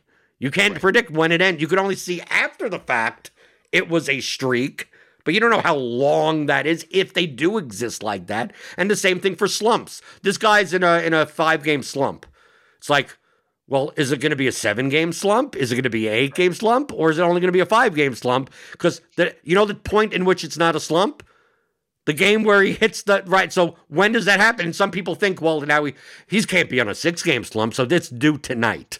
And some people are like, well, it's a five game slump. This is going to last forever, right? Like, like I will literally never roster this guy until he breaks out of his slump. And then once he hits three home runs in a game, then the next guy, oh, now he's out of the slump. No, like you didn't benefit from it. He just like that's why those types of things. You look at the same data and can think uh, the complete opposite things. I had that conversation with with RBX when he was he was a guest on my show. He was like, "Yeah, I can't remember what he said exactly, but he said something along the lines of, uh, he waits for a player to prove it before he will play them. Like when a player's in a slump, he's going to wait until they break out of it, play them." And I was like, "Yeah, I kind of do the opposite. I try to like, you know." I, I- don't do the opposite, but I, I don't wait for a player like because I want to capture it when they do break out of it Right. too. So I don't know. It's definitely uh, yeah. You, you just gotta you just gotta play by the numbers. I guess ultimately is you don't know when it's going to happen, but the numbers can kind of tell you how likely it is that it's going to happen this game. So And typically you get less ownership on them. yeah, exactly. That's that's that's why I think I, I end up sometimes being over on players that are in a slump because I know that the owner because the ownership comes down so much. All I've learned, all I've, I, I have not played playoff NBA, but all I've learned uh, from Twitter the past couple of days is just you just plug in Desmond Bane and you win. Desmond Bane and uh, who was it for the Bucks? Uh, Grayson Allen. Oh yeah, they, yeah I haven't that- I haven't playing either. Yeah, right. Because I just I keep on I keep on seeing it's like oh Desmond Bane is sh- unsustainable. She's shooting like 70, 80 percent. And it's like and now he's even more owned. And then he could just continue. And then he scores thirty four points. Or like like and it's like okay now he's going to be even more owned. And then he just continues. It doesn't matter. It's like he's Ja Morant's going to have a snowflake and Desmond Bane's going to have fifty eight fantasy points. right. Yep, and apparently that's just going to keep keep going on. Right, he's Every, hot. He's hot. All of the sharp players are tilting on Twitter. Right. Like these players are so overowned, and they're just going to keep going off. So yeah, feel for him. I, I, haven't been playing much NBA DFS either. Just at this point, there's not enough games, and I'm more invested in MLB, so hasn't been a big thing for me. Right, and you and, and uh, to, to, close it out, you've had uh, you, you had uh, that stunner and uh, Gene B. Kim on Gene High yep. Stakes. Two people we have I, I've not heard on shows before. Yeah, yeah, it was fun having you know new voices to to talk about. And Gene, of course, is a professor, so he uh, his voice is out there to his students, but they don't record. So uh, it was good to hear from both of those guys. It was I enjoyed having those conversations. That's done, of course, being uh, a longtime friend of Alex Baker, which I learned this fall when when Alex brought it up on a show, and everyone was like, "Wait, what?" well, I know the name, but I didn't know that you guys were like friends.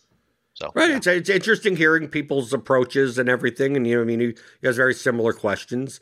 And I mean, the problem with the voices in the industry, like getting new voices in the industry, it's like it's one of the, it's one of those prove it type of things, of like like I'm asking people that like I've seen like do it like like I'm not right. just approaching random people or stuff like that. It's like like do you, do you even know how to you know do what do you have a microphone? Do you have like like yeah. like stuff like that where it's like it's so much easier. It's like oh I see these guys on shows. I'll I'll ask I'll ask this guy. I'll ask that and I try to get people like that aren't off. I mean, I, I, I mean, like I think I was the first one to have like uh, Peter Viles, uh, Hubro on. Yep. Like, I mean, I, I, dude, if you have any suggestions, tweet me at Blender HD. If and tag that person also and say I'd love to see you on whatever show. Oh, for guests. Right, like suggestions. I, I, I never heard from Zaramek before. Uh, a lot of your guests, I feel like, are people that I had never seen on shows. I, you were the first I, first show that I had ever done, other than I guess one one quick interview with Awesemo after the Millie. But uh, yeah, it seems like you you do a pretty good job of finding people that aren't doing a ton of shows. Right, and then uh, so once I see them do another show, then it's be like, oh, okay, I could ask, I could ask them, right? Right, like like I feel like if I wanted RBX eighty eight, I could I could DM him. If I, if I wanted like some of the guys that you had, but also I also want don't want to have similar discussions with what you just had. So it's like, I don't, I don't want to be the guy that's like, oh, he was on that show and now he's on doing the rounds type of thing. It's like, well, I would just listened to this. So like a lot of a lot of my early shows, I would have guests that you had had on before because same kind of thing. Like it's, it's easier to, to ask people that you know have done shows before, but then I would listen to your show and then be like, can we expound on this conversation that you had with Blender was a big part of my story, or, or the Lowell's show. Like a lot of the same people have been on your show and then Lowell's and then uh, yeah, I guess that's I re-listened to your interviews with those people and then I'm like, okay, you said this on Blender's podcast. Now can we expound on that? So right, that's uh I guess right. I know. I, I, I listen to them all right, but I mean, yeah. but then you would get someone if you're getting like people. I'm like, okay, that that at some point down the line or something like you know, they're they're available for because I've t- I've taught there there are tons of time tons. There's a handful of uh, DFS players that that I I do talk to or at least in chats with or whatever that don't want to do that don't that, that I've said come on and they go I don't want to be on a show. Okay. Yeah. Right. So like this, this so until and it's not like they don't want to be on my show. It's they don't want to be on any. Like it's not like right. I'm asking someone that's like, oh well, you did this interview there and you were on the. Like no, it's just someone that like everyone knows the person or they see them on Twitter, right? Right. I yeah. follow plenty of people and I've asked people. That's like, yeah, come on. It's like I don't want to. Yeah. Or, or I don't have a ca- or, or or like like one person like I don't I don't have a webcam. I don't have a mic. Like same person. Right. Like like. Yeah like I could call you on the phone. It's like I didn't mind it, but it's like I could call you on the phone. It's like phone quality is, but like if, if you're not willing to to come, I mean, just and it's not important. I'm going to buy a webcam or something like that. So it's, it's not a big deal. Yeah. But if you have any any any suggestions, you could uh, tweet me at BlenderHD or email me Jordan at theoryofdfs.com and Neil's at playerqdfs. And and also I, I, I saw you're you're in uh, yeah, you, you, you're you're in the, one of the discords that that I mean you re, you recently re, recently yeah. joined to see the. I, I, I, assumed that you you put in a good word for me. You said no, oh, oh, I didn't. I didn't. I didn't know. I just you showed up oh, and I'm like, oh, I, you and I had just talked about the Discord like a day before it happened. So I was like, okay, Blender must have. No, must I didn't say anything. No, that's funny. Okay. Right. So once I saw it's like once I saw player Q in there, I'm like, oh, Neil got in. Okay. And then and now now now you see the Discord. It's like you ain't you ain't learning anything in there. well, other than obviously the cash game lineups, I, I appreciate that they share the group. Oh yeah, the collusion chat. day. Oh yeah, of course. Yeah, yeah. And and- and of course, we're joking. Like I don't think I uh, I don't think anyone in that in that Discord even plays cash games. Really? I yeah, I haven't. I don't. I mean, I mean, truthfully, I don't think Since anyone. I don't play cash games, I have no idea if they do. Right. No, but I know. I think. I think anytime anyone. I maybe there. There's one or two. I don't want to mention who's in the who's in the chat. It's it's a. It's it's the it's the secret. It's not the secret chat, but also uh, Alex is in there, even though he doesn't I've, participate. I've heard. I've, I've seen mention of Alex. He He- he's he's on the member list. He's on the member list, even though I've I've not I've not yet him see him ever actually type anything in there. Yeah. But for, for any for anyone that's listening, going, oh my god, they have a secret chat. It's like, dude, this is it, it's it's basically all sharp players tilted over shit. That's all. That's that's pretty much that's pretty much what the whole the whole chat the whole chat is is essentially holy shit, thirty two percent on golfer just got an eagle. Uh, the donkeys win. You know that that's literally like like that's That's exactly what it is. It's, that's the it's whole. the- basically tel- Jesse's tilt chat. Yes. He has another Discord. He has like 700 Discords or something, Yeah. right? But pretty yes, it, yes. It, it, the fact that you mentioned it's pretty much Jesse saying, "I can't believe I can't believe peak price DeRozan uh, that the donkeys get there." Type. It, that's there's no strategy discussion, right? It's, it's I- pretty yeah. much all that, I was meaning it was like Jesse's. He, he created another Discord called the Tilt House, right? which is which is basically the same kind of thing. Right. He he he, he makes the rounds when he tilts. Yeah, yeah. He'll post on Twitter. He'll post in the Discord, whatever. He has to let people know that everyone that overpaid for that guy at, at too high ownership just got bailed out. Yep. Right. uh, okay. So, uh, so yep. Player Q DFS on Twitter for Neil at Blender HD for me, and the Theory of Daily Fantasy Sports. You can always pick it up. 15 hour audio DFS masterclass at theoryofdfs.com.